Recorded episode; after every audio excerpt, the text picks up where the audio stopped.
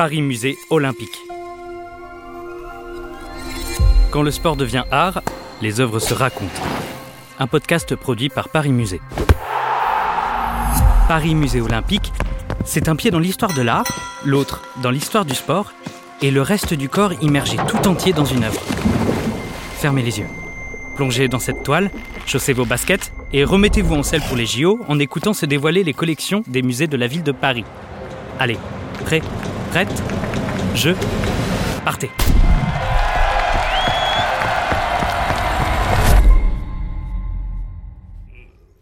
Aujourd'hui, on se faufile dans l'œuvre « Les lutteurs », un dessin d'Ossip Zadkine, réalisé en mille neuf cent quarante-trois.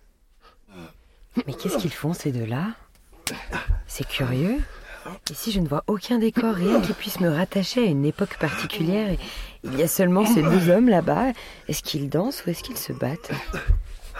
Ils sont dessinés à l'encre de Chine. Il y a comme une tension entre eux. Ça doit venir de ce style hachuré. Oh là là, on dirait qu'ils sont prêts à tomber.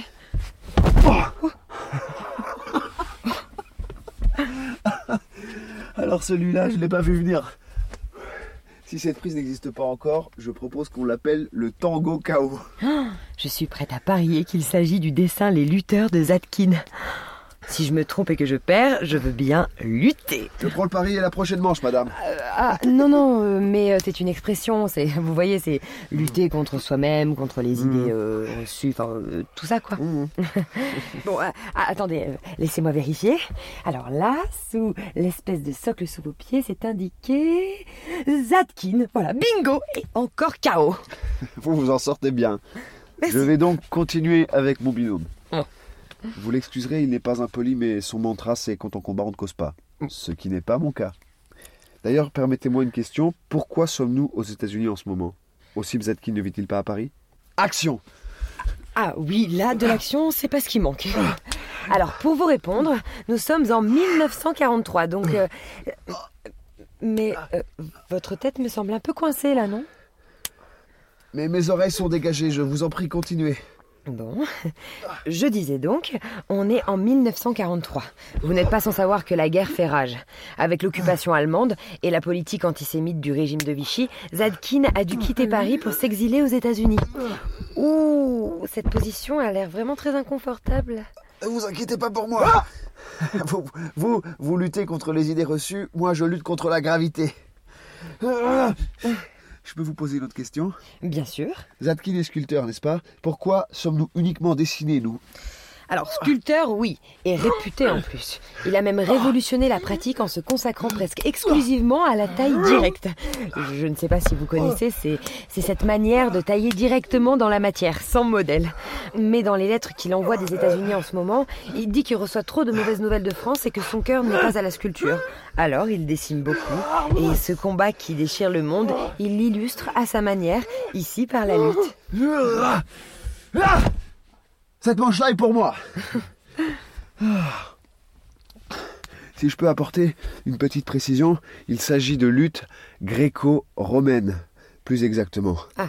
Je ne sais pas si vous avez fait attention, mais en fait, elle se pratique uniquement sur le haut du corps. Le règlement ne permet pas les actions au-dessous de la ceinture. Et si on se serre des jambes, ça s'appelle comment ?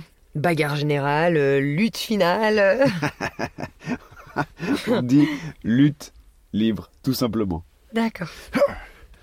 Vous savez, la lutte est l'une des pratiques sportives les plus anciennes de l'histoire, si ce n'est la plus ancienne. On a retrouvé des bas-reliefs et des sculptures sumériennes datant de plus de trois mille avant Jésus-Christ qui représentaient des lutteurs.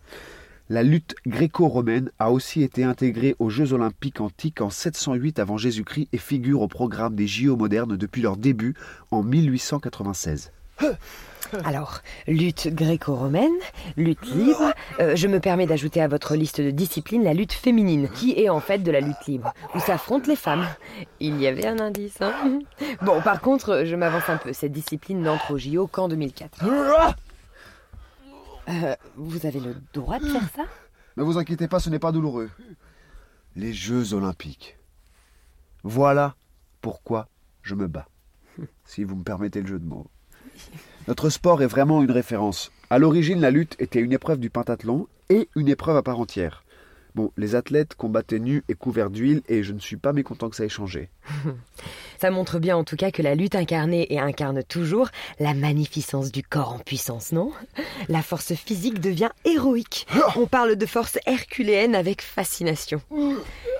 D'ailleurs, Zadkine a créé un dessin similaire à celui-ci avec Hercule cette fois. Il représente le neuvième de ses travaux, son combat avec l'Amazone Hippolyte. La composition est vraiment similaire. Je comprends le rapprochement. Depuis toujours, la force des lutteurs est louée et leurs histoires sont mythiques. Tiens, prenons Milon de Crotone par exemple. Il a été sextuple champion olympique de lutte, plus que tout autre athlète olympique antique.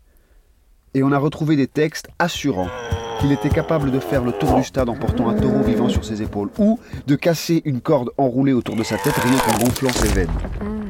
Alors, je ne veux pas casser l'ambiance, mais les travaux d'Hercule illustrent pour Zadkine la tragédie de l'être humain qui, par la force des choses, est appelé à commettre un fait dit héroïque et de grande bravoure, mais en même temps, par ce fait, doit se rapprocher de l'anéantissement d'un être, regarder l'atroce chose qui est de tuer. Et ce sont ces mots. Attendez, dans la lutte, il y a des règles et on ne va pas jusque-là. Et puis, la force des lutteurs peut même être utilisée pour sauver. Mmh.